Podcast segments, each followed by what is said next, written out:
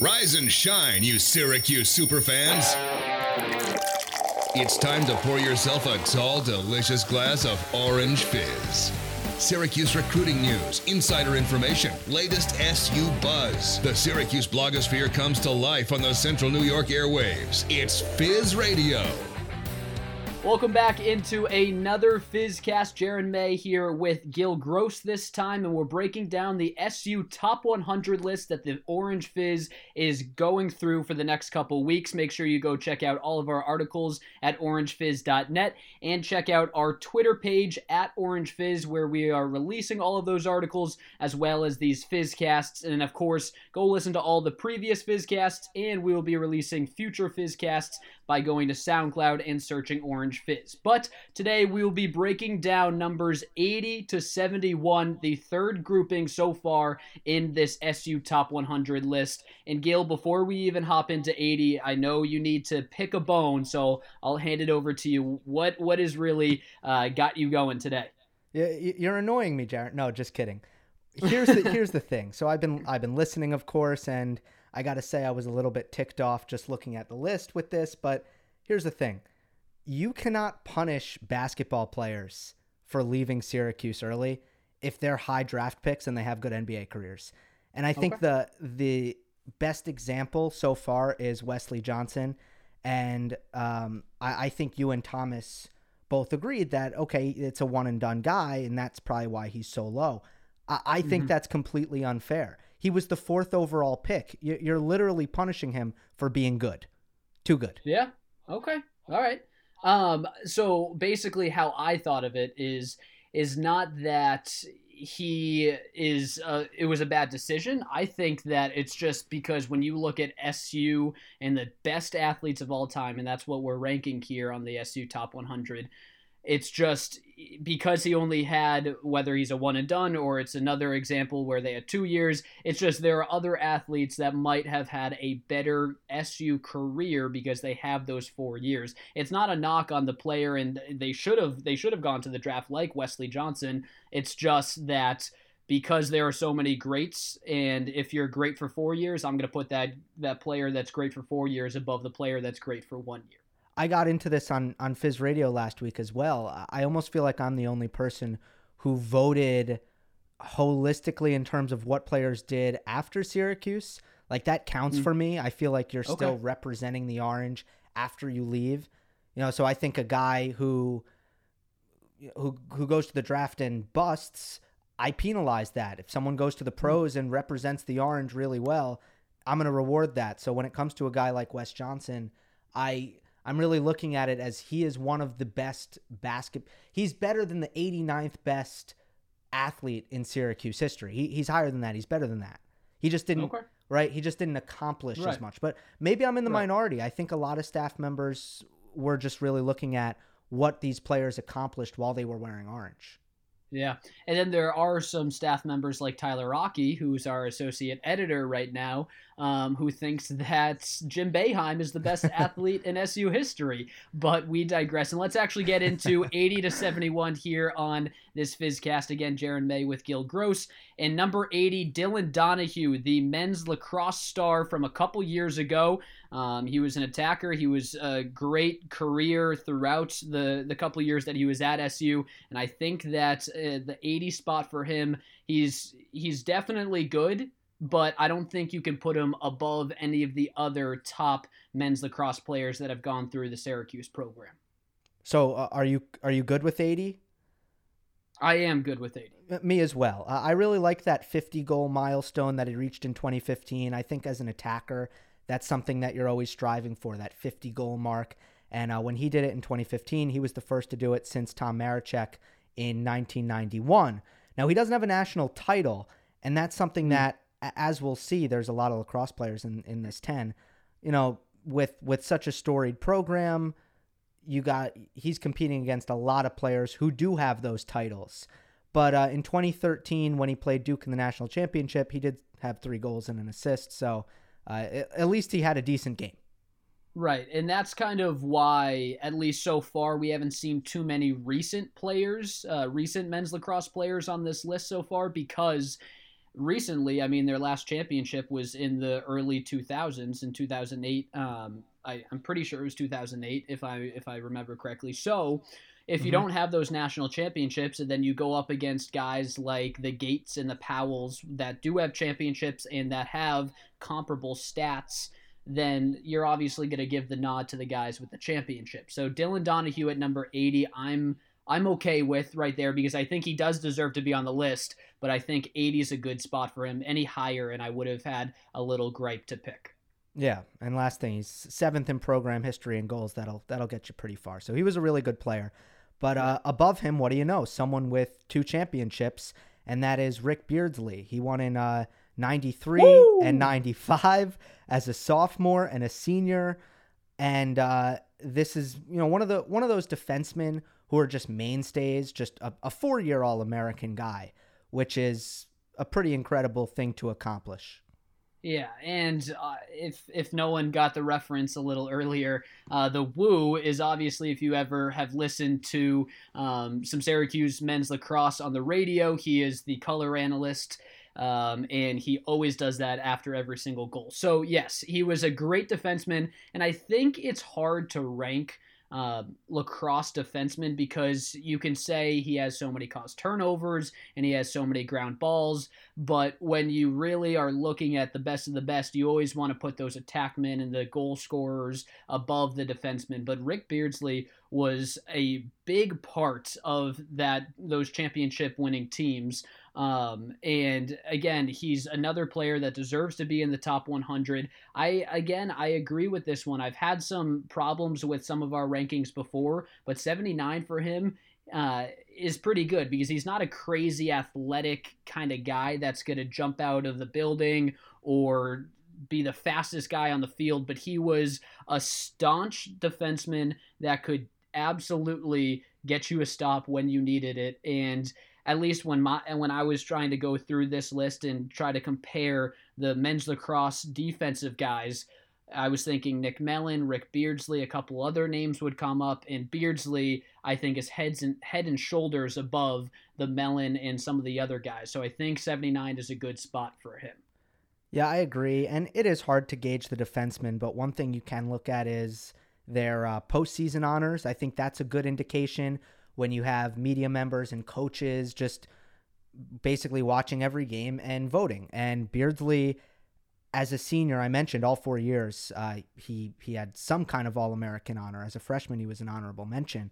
Uh, but by by senior year, he was first team All American on a team that won the national championship. And you, you really just can't ask for much more than that. Right. Right. Okay. All right. Let's keep moving down the list. Coming in at 78 is a recent football guy, a consensus All American, a Ray Guy Award candidate and finalist, Sterling Hofrichter. Um, the punter, obviously, who just got drafted by the Atlanta Falcons, comes in at 78 on our SU top 100 list here on the Fizz. And I think that it it's kind of like a defenseman in lacrosse. It's hard to gauge uh, where special teams guys should go in a list of a bunch of crazy athletic players, uh, both men's and women's uh, on the women's side as well. So Hofrichter, he was amazing at his position. He was one of the best, if not the best. You can have that debate. Um, at his position in SU history. At 78, though, like, is he kind of like what you were saying before? Is he better than Wesley Johnson? or is he better than some of the other names that have that have come up on this list? So even though Sterling Hofrichter stayed all the way through, and I made that argument that I uh, I award that, I also think that uh, the one year of Wesley Johnson was better than a punter that could just pin some people down deep. Like that, I, I don't really know how to rank a, a punter. Sure, you know. I really, I really appreciate Hofrichter's junior season, and I think he deserves a lot of points for that because if you look at that 10 win year, special teams was a huge part of it. I mean, the special teams unit in every efficiency metric, you know, whether it be net yards or just special teams efficiency, they were top 30. At times, they were in the top 10. This was a dominant special teams unit. So I, I look at Hofrichter along with Andre Szmyt as as kind of the two dominant parts of that entire unit, which was a huge reason Syracuse got to 10 wins. It's better than they've done in a really, really long time. So I do think that you can kind of measure Hofrichter's effect in that respect. Um, I mean, Syracuse was just that entire season, they were dominating field position because of how great the special teams were. So, look, you can go you can go down the list and it'll be a while until we stop saying like, "Oh, well, I don't think that he's better than Louis Orr or Wesley Johnson." I feel like those are the two that have been uh, consensus underranked. But uh, at the end of the day, uh, I like Hofrichter here because he was really one of the best in the country at his job for quite a while, and he's an NFL okay. guy. All right, so here, answer me this question: okay. Would you would you rather, or where would you rank Sterling Hofrichter compared to Riley Dixon? Who deserves to be higher on the list? Hmm. I mean, I haven't, I haven't dug into the Dixon numbers. You know, I, this is the, this is something where it's so specialized where you really could see, like, you could look at their uh, percent inside the twenty uh, metrics and and all that. Oh my! God. But God. again, no, you could, and that would be the only way. It's a very specialized thing. But again, I don't think that Riley Dixon was a part of any year as special as that 2018 10 win season that Hofrichter was such a big part of. Okay. All right. All right. Fair enough. Fair enough. I just I I almost fall asleep when you start talking about stats on if they could land the ball within I don't blame you. yard line. I don't blame oh, you. Okay. All right, let's keep moving. Number 77 is a goaltender, John Galloway, the most winningest tender in Syracuse history, a record of 59 and 8. Uh, absolute dynamite between the pipes.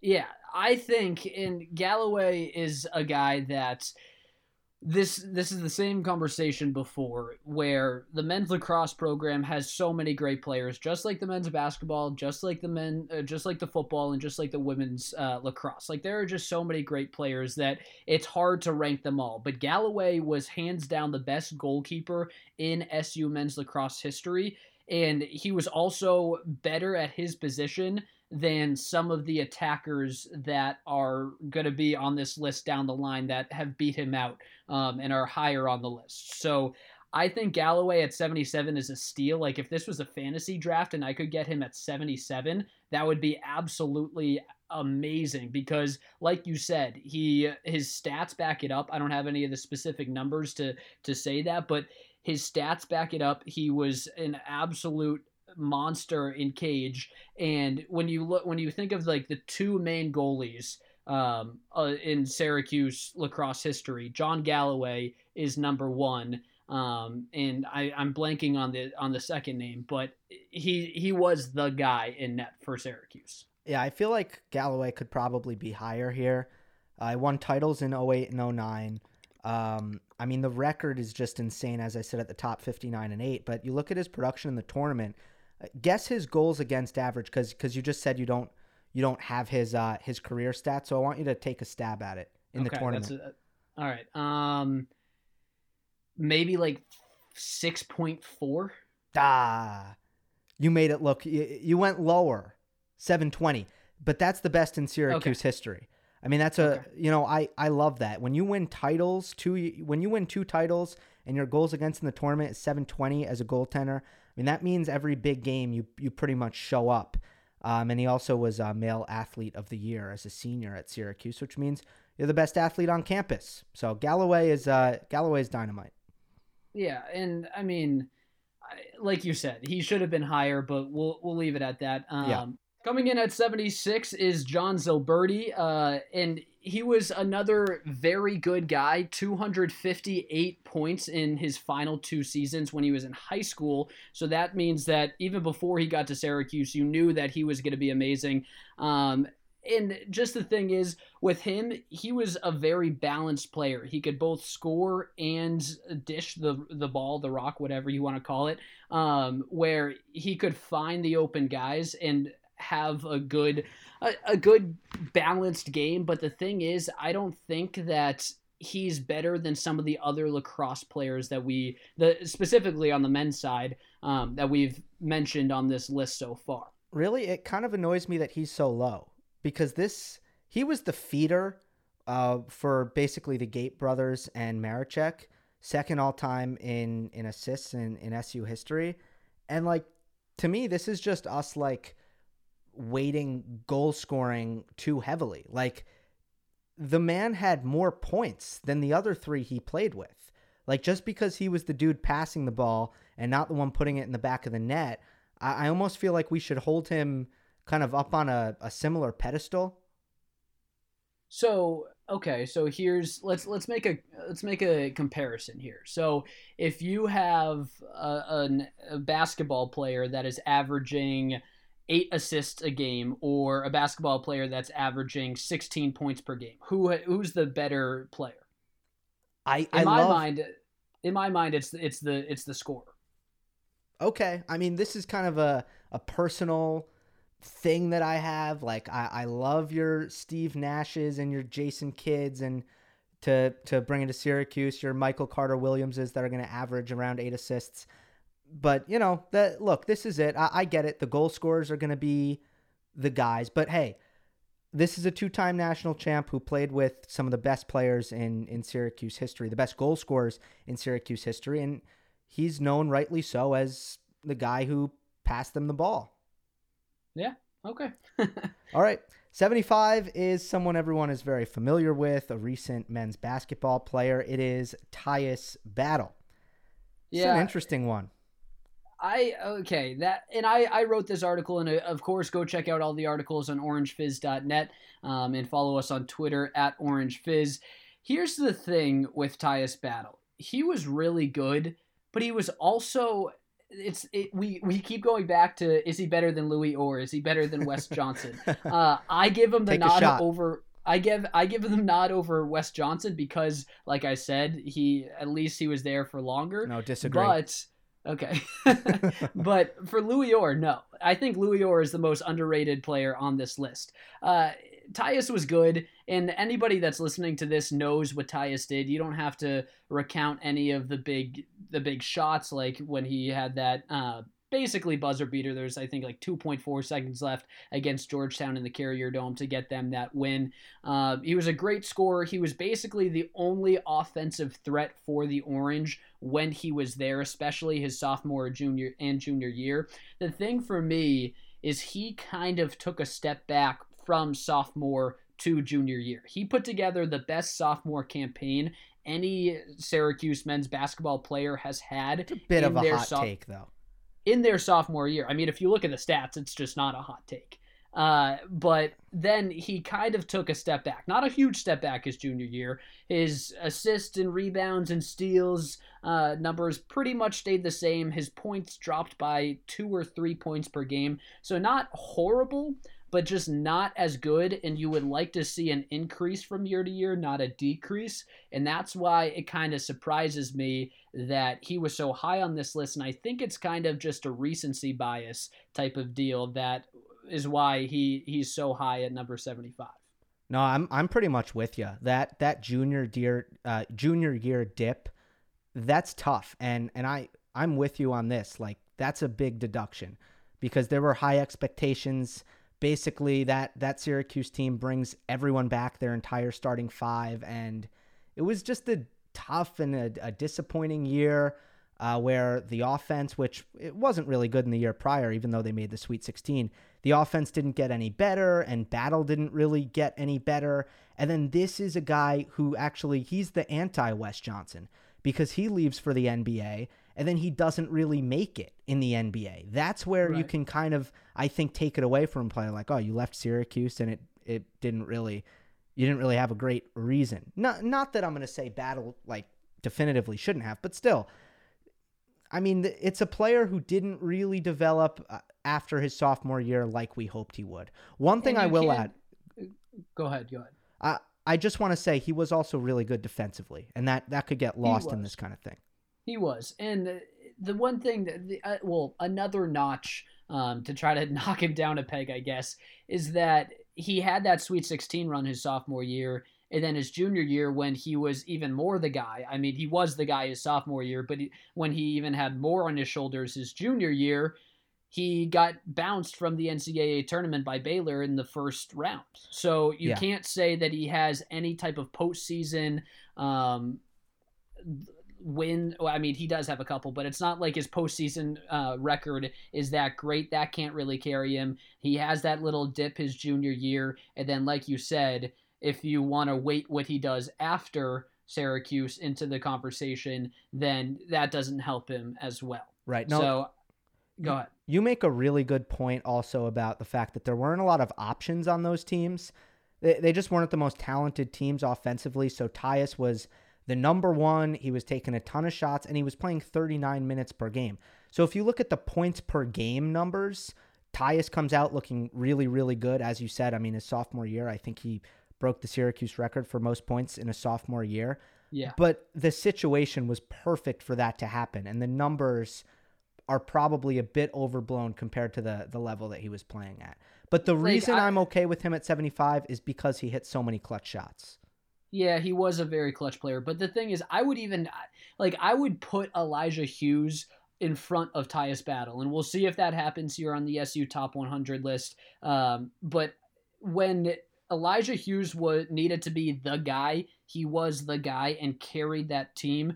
Tyus Battle, sure, he was the guy, but I don't think he carried them as much as Elijah Hughes did this past season. Uh, but let's keep moving. We have another men's basketball coming in at 74, Jim Boeheim. And I think this is he comes in at 74 as uh, as the best player in SU history. I think that's because Tyler put him number one, and that just that just changed everything. Um, because I put him way down the list. I I don't even think I had him in my top 100. The best thing about Jim Boeheim as a basketball player, not as a basketball coach, I, I can't take anything away from as, him as a coach. He's a national champion in that regard. But the best thing that he did as a basketball player at Syracuse was that his freshman roommate was Dave Bing. Like that's the only like cool thing about his playing days. Well, I wouldn't I wouldn't go that far and, and Come on. I, I ranked him a 100 because I, I felt look, he doesn't really really he he shouldn't be on this list because he's not a top 100 SU athlete, but he deserves to be on the list. So that's why I put him at 100. Is that fair? Okay. Okay. I, yeah, if, if sure he can make the list. I don't think that he should be 74. if you want to put him at 100, I'll take that. Uh, but as as it pertains to his basketball career, for a walk on, he was incredible. If if that Okay. means something, I don't know if that means. Yeah. But you know, he he averaged fourteen point six points per game as a senior, and I mean he didn't even get offered a scholarship. I mean that that Yeah, rarely that's- happens. That's, cool. great for that's great for a walk on. I just I don't really when I look at who are the best players, I don't give extra points just because you're a walk on and you turn good. You should just be be graded based on your production on the court. Yeah. Well, the th- field. thank God he made the team, right? Right. so so it's hard and let me just portray Tyler's uh, argument. He was basically saying, look, this list wouldn't exist without Jim Boeheim. Orange Fizz might not exist without Jim Boeheim. And he said this on Fizz Radio, uh, which you can check out on SoundCloud, of course. Um, I mean, it makes sense. It makes sense because if he was not in the program, he would not have been become. Well, he probably would not have become the coach. And without him becoming the coach, Syracuse basketball doesn't become what it is. They Yeah. don't win a championship. Syracuse isn't really a big city that is known. It's mostly known because of the university. It all makes sense. But just grading him as an individual, like as an actual player, you just can't compare him with some of these other guys that are and and women that are absolutely freak athletes. Yep, it's all interpretation. Uh, moving on to number 73, um, the first men's football player that we have here. It is linebacker Zaire Franklin.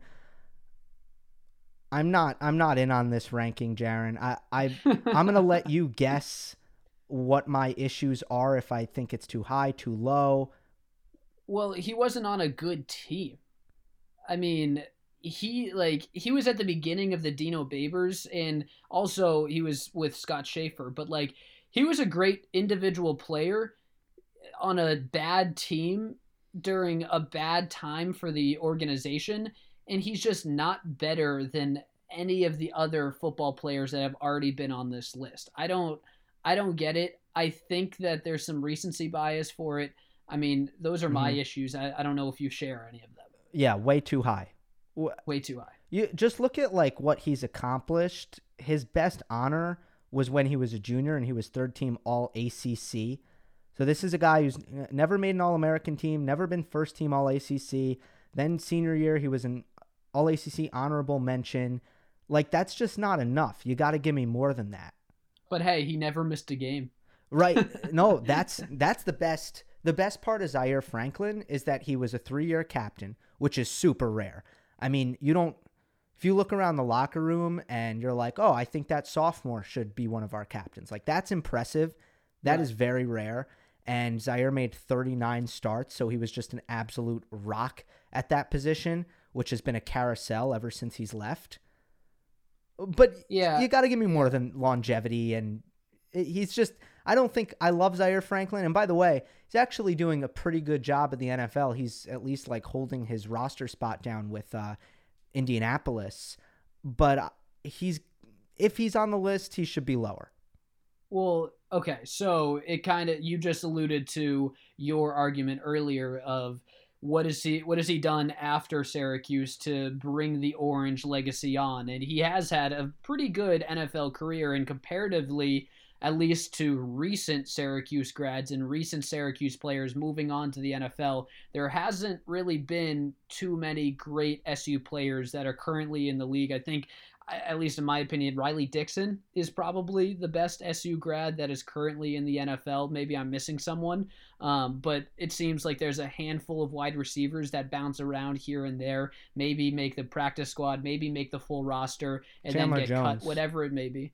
Chandler, okay, okay, yeah. yeah. I missed that one. Chandler Jones is obviously number one. That's a good, that's a good find. But still, um, Zaire Franklin, I would probably put him in. I would have to see a full list in the top five of recent people to graduate from Syracuse and move on to the NFL and stay in the NFL. But like you said, I think it's way too high for him. I don't think he was that standout of a player. And if he was on any of the if he was born a couple years earlier and was in like the heyday of Syracuse football, he would be a completely different player and have a completely different resume because he would have those wins, um, might have a couple bowl wins under his belt, whatever it may be. I think his ranking would have changed if he was born um, a, a, little earlier or a little later.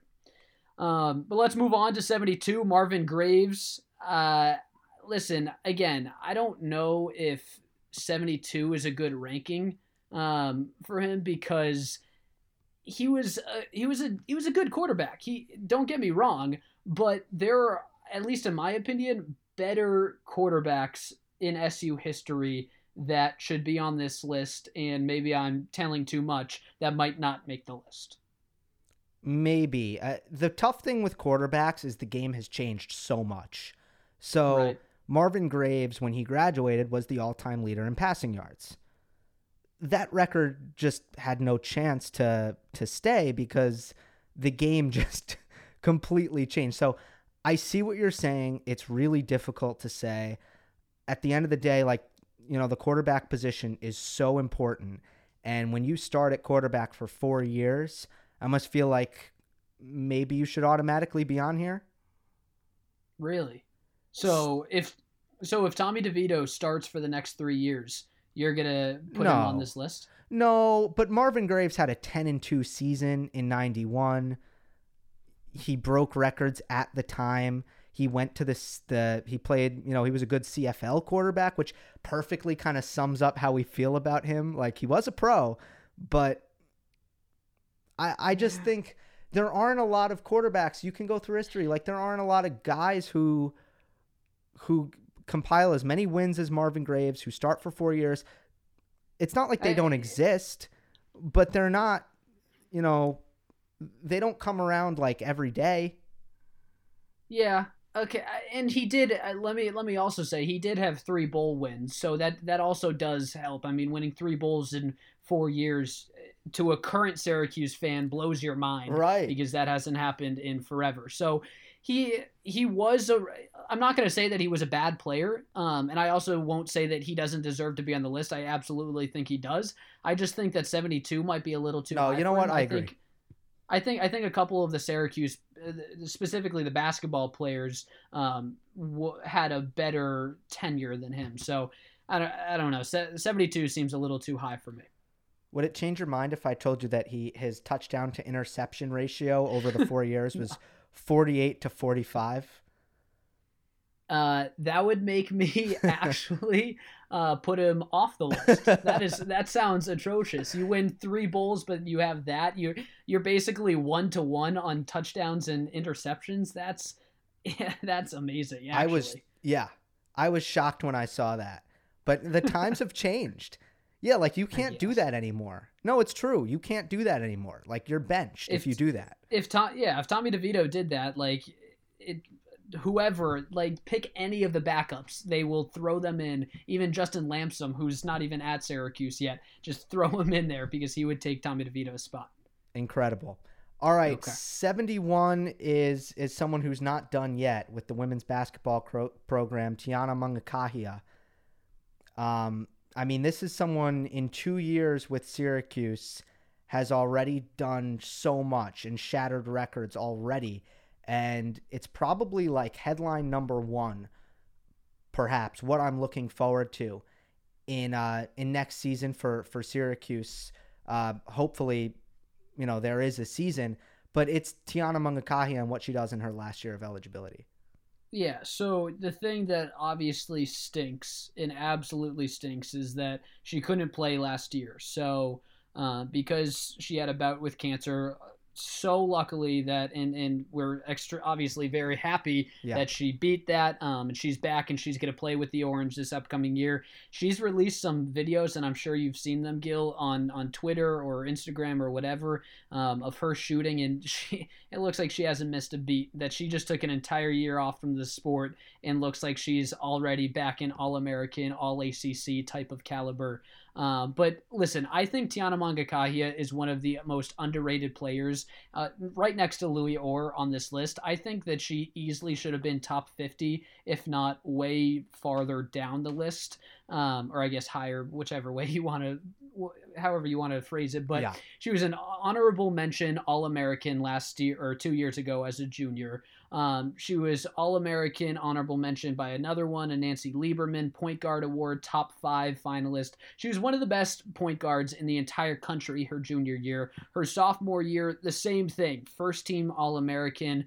Um, she was top 10 for the best point guard in the country. She, ever since she got to Syracuse, has been not only the best player on Syracuse, but also one of the best players in the entire country. Um, she can pass the ball, she can shoot, she can get to the rim, she can finish on the inside, even though she's only five six. Um, and she's also just an amazing person. If you've ever yeah. had a, a, conversation or an interview with her, like she's just awesome, always upbeat, always happy. I think she should have been higher. 71 for her, um, I think, is a little underrating her. And hopefully, this senior year that she has upcoming. And again, like like we said, hopefully there is one. She can prove us wrong and and earn a higher ranking than 71. Right. I mean, even though she's not done yet, 71 is kind of a crime. Yeah. If you look at the two most important stats for a point guard, it's it's pretty easy, right? Points, assists. assists. Right. She's the fastest player in program history to a thousand points, and she's already SU's all-time assists leader. It's like I don't know what she can do statistically. The only thing you can take away from Tiana Mangakahia is that they only have one tournament win in the last two years. But if you look at this this program, Coach Q, no, yeah. I mean, look, Coach Q is just getting better and better and better and better. The program is getting more and more robust. But look at the history of this program. You don't have you don't have these teams going deep in the tournament for the no, most part. I can, I can name like three or four women's basketball players that number one have the resume to make this list, and then number two have a, a tournament win under their belt or a couple tournament wins uh, under their belt. Tournament wins for at least the women's basketball players on this list should not count for them or again. Well, I guess it can count for them, but not against them because the the program, like you said, just hasn't been that great until Coach Q is here, has got here, and once he got here, it's just taken him some time to build it up. Yeah, and and he's doing it. But it, you're absolutely right. Like the, no one has really tournament wins unless you're unless you're on um the 2016 Final Four run team. Right. How right. about like I mean just this stat line? You really can't ask for much more. As a sophomore, 16.9 points, 8.4 assists, 4.9 rebounds. They go 25 and 9 and they're a number 3 seed. Tiana yeah. leads the nation in assists per game. And then junior year, she pretty much has the same stats, a slight downtick, but she also has 40 less turnovers like if you're averaging over the over your course and you still have another year under the under your belt you're averaging not over nine assists per, per game and over 17 points per game as a sophomore and junior and you haven't even touched your senior year and you're in the top 20 for all-time scorers and you're pretty close to the others to to make it to top 5 if not to the top spot like she's when she is said and done she's going to be on the top of almost every important statistical category for a point guard um, in the SU record book. And putting her at 71 is, like you said, a, a crime in my opinion. Well, look, Darren, I, I kind of like this, okay? We have Louis Orr in the 90s, Wesley oh Johnson in the 80s, and Tiana in the 70s. So every 10, there just needs to be one outrageous ranking that we get upset about. And, uh, you know, let's let's keep it going. I'm, I'm I'm sure it will continue. Hopefully, hopefully it does not continue, and we will be coming out with the next grouping of 20 here on the Fizzcasts that you can find on SoundCloud by searching Orange Fizz uh, in SoundCloud. Um, later this week, numbers 70 to 61 will be released. But for Gil and for Jaron, we're going to wrap this one up.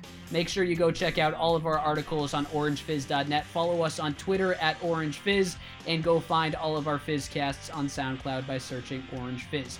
But we're going to wrap it up. Everyone, have a nice night. We will see you all very soon.